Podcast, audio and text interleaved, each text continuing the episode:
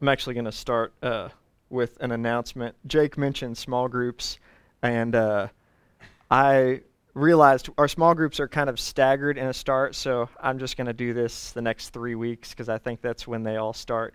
Uh, could you stand up if you're a group leader or LIT whose group starts this week, like this upcoming week?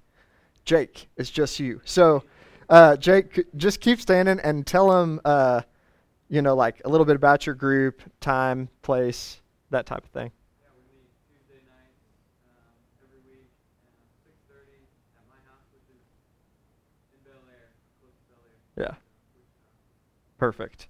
All right. Thanks, Jake. That's good. I just uh, oh, and also that uh, that small groups board out there, the open door right out there. There's a uh, a board with all the information that's updated and a little slip of paper you can bring home so that you don't have to depend on coming here on Sunday to get like Jake or a new small group leader uh, standing up to let you know, hey, we're starting this week in case you missed their week. You have all the information, their phone numbers on a little slip of paper that's kind of bending over. I couldn't get it to stand up right, so it's kind of bending over saying, take me home. Um, so, with that said, uh, let's launch into the sermon. Um, so, most of the time after service, there's a group of us who go out to lunch together. Uh, not every week, but almost every week. And so, this is, I'll start with an open invite. If you ever want to come to lunch, uh, we go to like Taco Bell, Wendy's. It's, we don't really go for the food as much as for the fellowship, for time together. So, uh, one of these, or one of those days earlier this summer, Rose and I went to lunch after church with a bunch of people, and we were having a good time. Um, having a lot of fun talking. And then my wife kind of told me something with her face. Last week we talked about nonverbals, and she might have even like given me a gentle tap on the leg. Uh, and what she was telling me was, Ben, you've interrupted this guy like twice in a row now. and uh, man, I, f- I felt terrible, really embarrassed and ashamed. She she didn't shame me, but I, that was to my own folly and shame because whenever you're interrupting someone, you're not listening. You're not listening to them. And that's to someone's folly and shame. Proverbs 18:13 says, "If one gives an answer before he hears, it is his folly and his shame." Proverbs 17, "Even a fool who keeps silent, who keeps his mouth shut, even a fool is considered wise. When he closes his lips, he's deemed intelligent." Or Proverbs 18:2, "A fool takes no pleasure in understanding, but only in expressing his own opinion. And man, when I got that leg tap, I was, oh, I don't want to be that guy. and so I quit talking. Um, and later that evening, I sent my buddy, it was a friend, a friend of mine, and I said, hey, man, I'm so sorry for interrupting you today. Please forgive me. And he was gracious, and he said, oh, yeah, like, you're totally forgiven, which was great. Um, but today, I tell you that story because today we're going to look at the people skill of listening which is incredibly important. And if you're here and you're like, uh oh, uh, this is for me because I'm a talker, uh, it's actually for all of us. Even if you're quiet, doesn't mean you're a good listener. Uh, and at the core of listening is the verse that Jake led us through during announcements, Philippians 2 3 through 5. At the core of listening is putting the interests of someone else above your own interests. Um, so it doesn't matter if you're a talker or not, listening is not natural for you.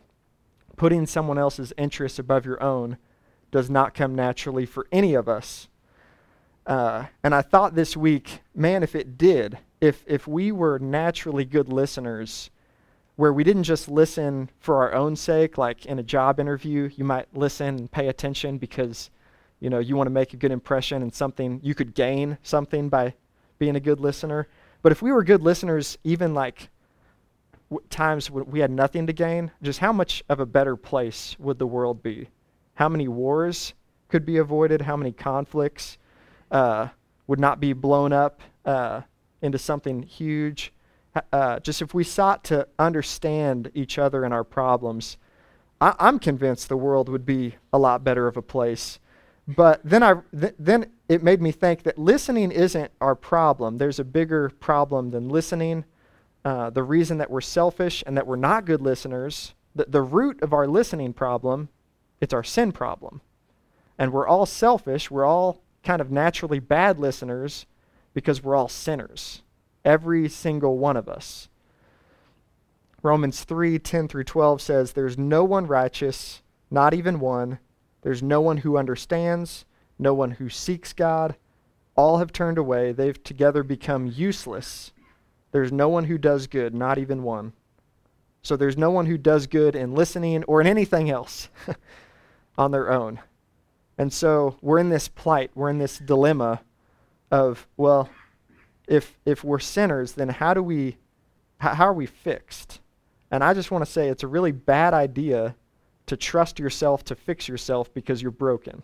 It's a really bad idea to trust someone else here to fix you, to trust me to fix you because I'm broken. So the only solution to our sin problem, which is the core problem, it's the core problem of our listening problem and all of our problems. The only solution is to trust Christ. Let's look at Romans 6:23. The wages, which wages is what we earn, the wages of our sin is death. And so sin is a problem, it's a big problem. It's a life or death problem. But this verse continues, the gift of God, the gift which God freely gives, not what you've earned, but what God has given, the gift of God is eternal life through Christ Jesus our Lord. So I wanted to start by sharing the gospel this morning um, so that you could listen and really hear, so that you could hear and really hear the rest of the message. Because if you don't have Christ, if you're stuck in your sin and you're a slave to sin, the rest of the message today really won't be that helpful. It'll kind of it'll penetrate your ears and you'll you'll hear it but you won't understand it. So I just want to say th- this is what God is inviting you into. This is the eternal life that uh, Christ came to bring.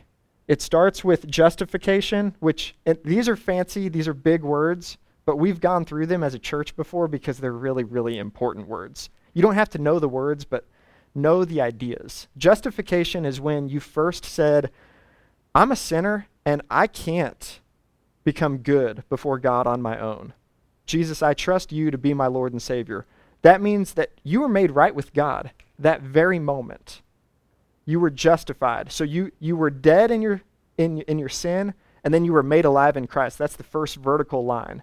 But then the rest of your life, we also need to keep trusting Christ. And so you see that squiggly line, it goes up and down. That's the process of sanctification. That means you're being saved. You're in this ongoing process of being changed to become more like Jesus. And then when Jesus comes back, or when you die, whichever comes first, there's the last vertical line, which is glorification. And that's when we are made perfectly righteous. So we're given this, this status of right, righteousness before God in justification, and then we, we get to grow into that, like that becomes part of our character in the process of sanctification, which is up and down for all of us. But we should be trending up and to the right. Okay? That's growth up and to the right. And then w- we get to experience it in fullness in glorification. So, so that's eternal life. That's, that's what the gift of God in Jesus Christ is. It's all of that. Not just part of it, not just heaven, but it's right now. Eternal life starts right now, continues right now. So, how does listening relate to all of this? Well, knowing God is about relationship. It's all about relationship. And listening is a key part of relationship. So when Jesus was asked, What's the most important command? he gave two answers. He said, First, love the Lord your God with all your heart, all your soul, all your strength. And then the second is like it. He said, The second is like loving God, it's love your neighbor Love the people around you as you love yourself. So that's why we're doing this series on people skills. That's why we're looking at listening today, because our love for God is to impact our relationship with other people. And as we move towards loving God and loving people, we, we're going to make disciples. That's just going to happen.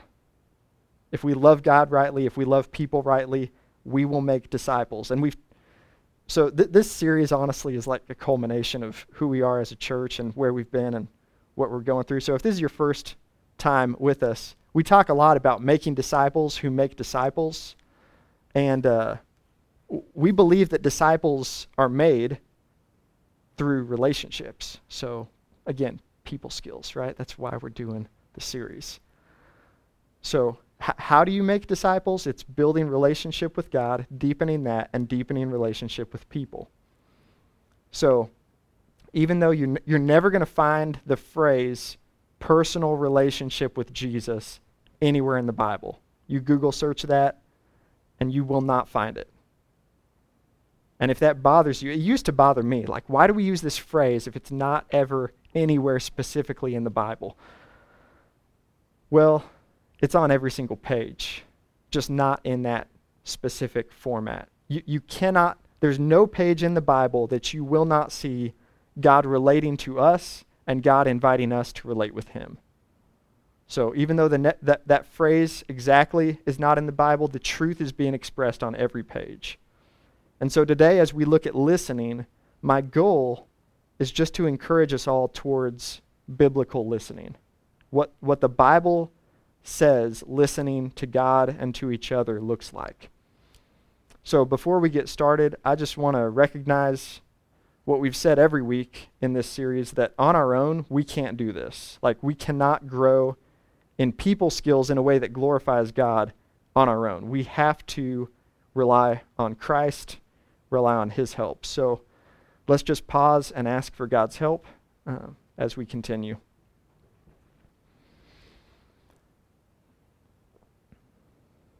Lord, we believe that you're worth all of our love.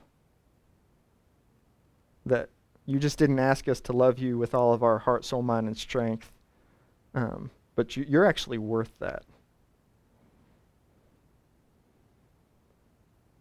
And so we believe that every relationship in our lives exists for you, and we cry out again to you today would you help us make the most of those relationships? Would you help us relate to each other out of our relationship with you? None of us have what it takes to love people, to love people well apart from you, but you've kindly given us who it takes. You've given us yourself. So just like we sang, God, we pray again, Holy Spirit, soften our hearts so that today we would hear and we would obey. Amen. Uh, this week I read about a man who had a conversation with a botanist, and uh, this man didn't know anything about botany, but uh, he listened to the botanist, asked him questions as the botanist talked, and at the end of the conversation, the botanist said to the man, You are the most interesting conversationalist I've ever heard. And, uh, and the man had hardly said anything uh, the whole conversation, but you see, to be interesting, all you have to do is be interested in someone. Because when, when, when we listen with intent and care, it communicates an incredible amount of respect and concern for that person. So think for yourself who are some of the favorite people in your life that you talk with, uh, presently and in the past? And why are they your favorites to talk with? People who listen well to us, and then, like a couple days or a couple weeks later, they come back and say, Hey, I remember you telling me about this. How's that going? They, they show that they want to hear what you say, and they show that they want to hear by doing something with it. I know for myself, those are the people I most enjoy. They make me feel like they, they, don't, they not only hear me and understand me, but they want to. And they show their want to by doing something. And not surprisingly, at least not to me, that matches up with the biblical understanding of listening, which is wanting to hear in order to do. And so I've got a smattering, I've got four verses from all over Scripture to kind of show that this is the biblical theme of listening that you want to hear in order to do. And it starts with the Shema, which is one of the most important verses in the Old Testament. Shema is the Hebrew word that means to hear or listen. And so uh, the Shema is Deuteronomy 6, 4, and 5. It says, Hear, O Israel, or listen, O Israel, the Lord our God, the Lord is one. And you must love the Lord your God with all your heart, all your soul, and all your strength. So again, we see here wanting to hear. Listen up, Israel, in order to love God. Here's who he is. So it's wanting to hear in order to do. We see the same thing in Psalm 81. The psalmist writes, My people did not listen to my voice, and Israel did not obey me. And then God says, Oh, that my people would listen and that Israel would walk in my ways. So again, this correlation between wanting to hear and doing. In James 1, we see the same thing. James writes, Everyone should be quick to listen. But then in verse 22, he says, Don't merely listen to the word, because if you just listen, you're deceiving yourselves. James says, Do what it says. So there's listening and doing tied together. That's what the biblical understanding of listening is. And Jesus concluded his great Sermon on the Mount in Matthew 7 with that same idea. He says, Anyone who hears these words of mine and puts them into practice is like a wise man who built his house on the rock. So again, we see listening or wanting to hear in order to do. There's listening and doing, not separated, but together. That's what it means biblically to listen to God. And so, like I said before, even though you never find that exact phrase, personal relationship with Jesus, in the Bible, the truth, the truth of that is all over the place. And so we just looked at listening. Um, there, there's many other ways that it's all over the place. And, and the passage that I want to dive into together this morning uh, and go in depth on is in Luke 8, verse 18, when Jesus says, Be careful then how you listen. Right? Jesus says, be careful then how you listen. And so we're going we're to read uh, the context so that we can understand what does Jesus mean when he says to be careful how, how you listen. And I'm going to start reading in Luke 8, verse 4. Uh, I'd encourage you to open your Bibles and follow along. The words will also be on the screen. While a large crowd was gathering and people were coming to Jesus from town to town, he told this parable. A farmer went out to sow his seed. And as he was scattering the seed, some fell along the path, it was trampled on, and the birds ate it up. Some seed fell on rocky soil, and when it came up, the plants withered because they had no moisture. On other seed fell other seed fell among the thorns, which grew up with it and choked the plants. Still other seed fell on good soil. It came up and yielded a crop a hundred times more than was sown. When Jesus said this, he called out to the crowd, Whoever has ears to hear, let him hear.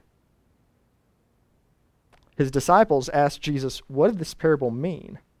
And he said, The knowledge of the secrets of the kingdom of God has been given to you, but to others I speak in parables, so that though seeing, they may not see, though hearing, they may not understand. This is the meaning of the parable, Jesus told his disciples. The seed that was sown is the word of God.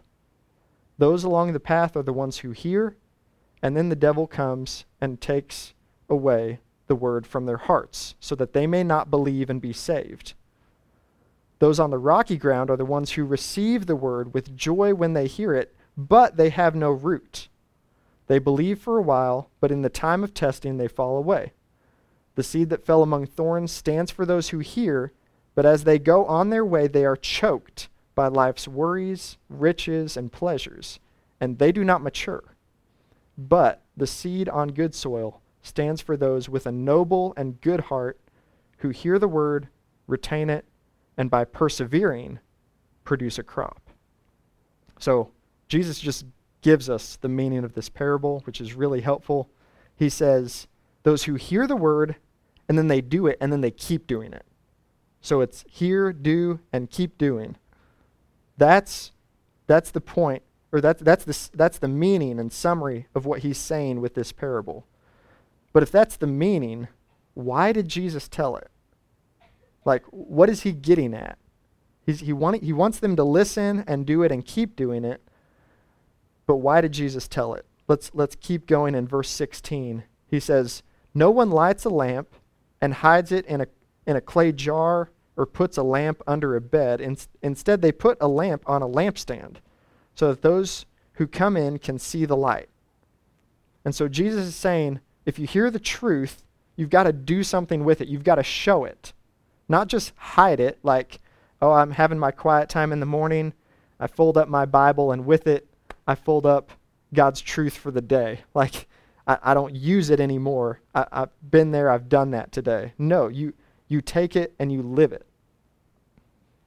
And then in verse 17, he says, There's nothing hidden that won't be disclosed, nothing concealed that won't be known or brought out into the open. So Jesus is saying, even if you hide it, even if you live like you didn't meet with God this morning, or if you, if you live like you don't know Christ, even if you ignore it, everything is going to come out into the open. Everything is going to be known one day so that everyone can see it. And so Jesus is encouraging his disciples to live this way now. And then, so in verse 18, he says, Therefore, consider carefully how you listen. He says, Whoever has is going to be given more. Whoever does not have, even what they think they have, will be taken from them.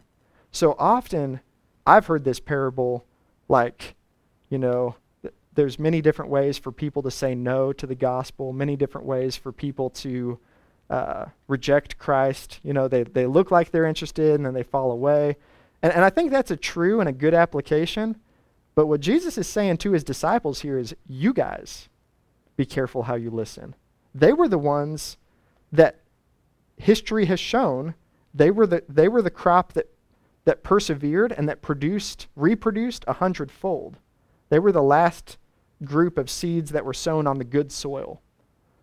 They heard the word, they did it, they kept doing it. But Jesus is warning them in verse 18 be careful how you listen, because how you listen will determine which of these crops you become. Which one is, de- is a depiction of you. If you hear but don't act, you will not progress. If you listen but don't do, you're not really listening as God desires us to listen in the Bible.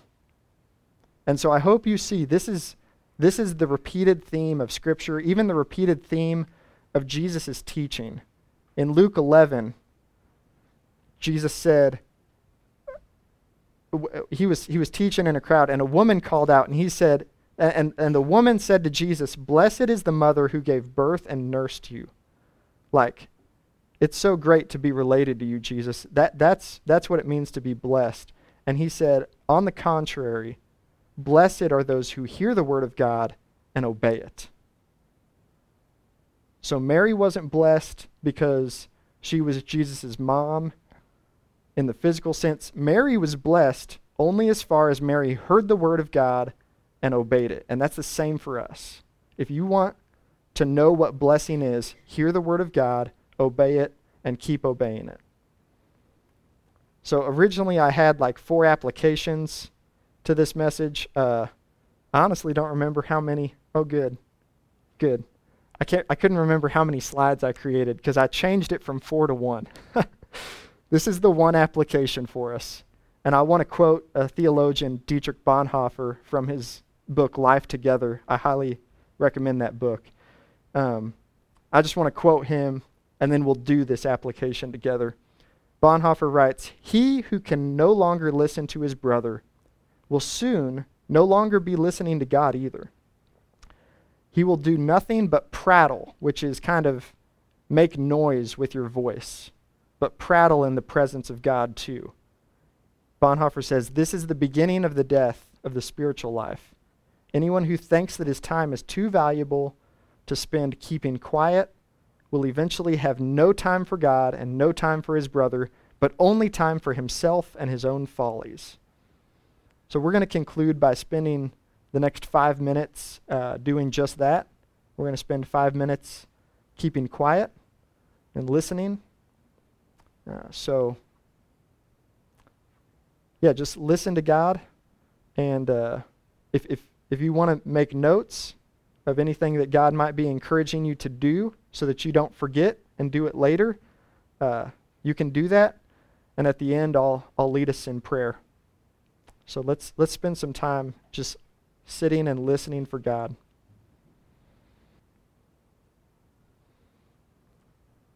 God, whether we enjoyed this or not, whether our minds were cluttered or uh, relatively free and empty and focused on you, um, we know that you love us the same. Your love is not something that we could ever earn. Pray that we would we'd learn how to hear from you, how to listen and do what you tell us. Uh, God, if there's if you're if you prompted or encouraged anyone to do anything, I pray that they'd share that with someone else. Uh, if they have to pull them aside or pull them outside by their car to get some privacy, uh, help us, God, to keep each other accountable to what we hear from you. As the worship team comes up, I encourage you to keep reflecting. Uh, and I just encourage you to commit to saying yes, even if you never, even if you didn't hear from God this morning, just say yes to God uh, regarding anything that He might say to you, and say yes to to discerning that in community.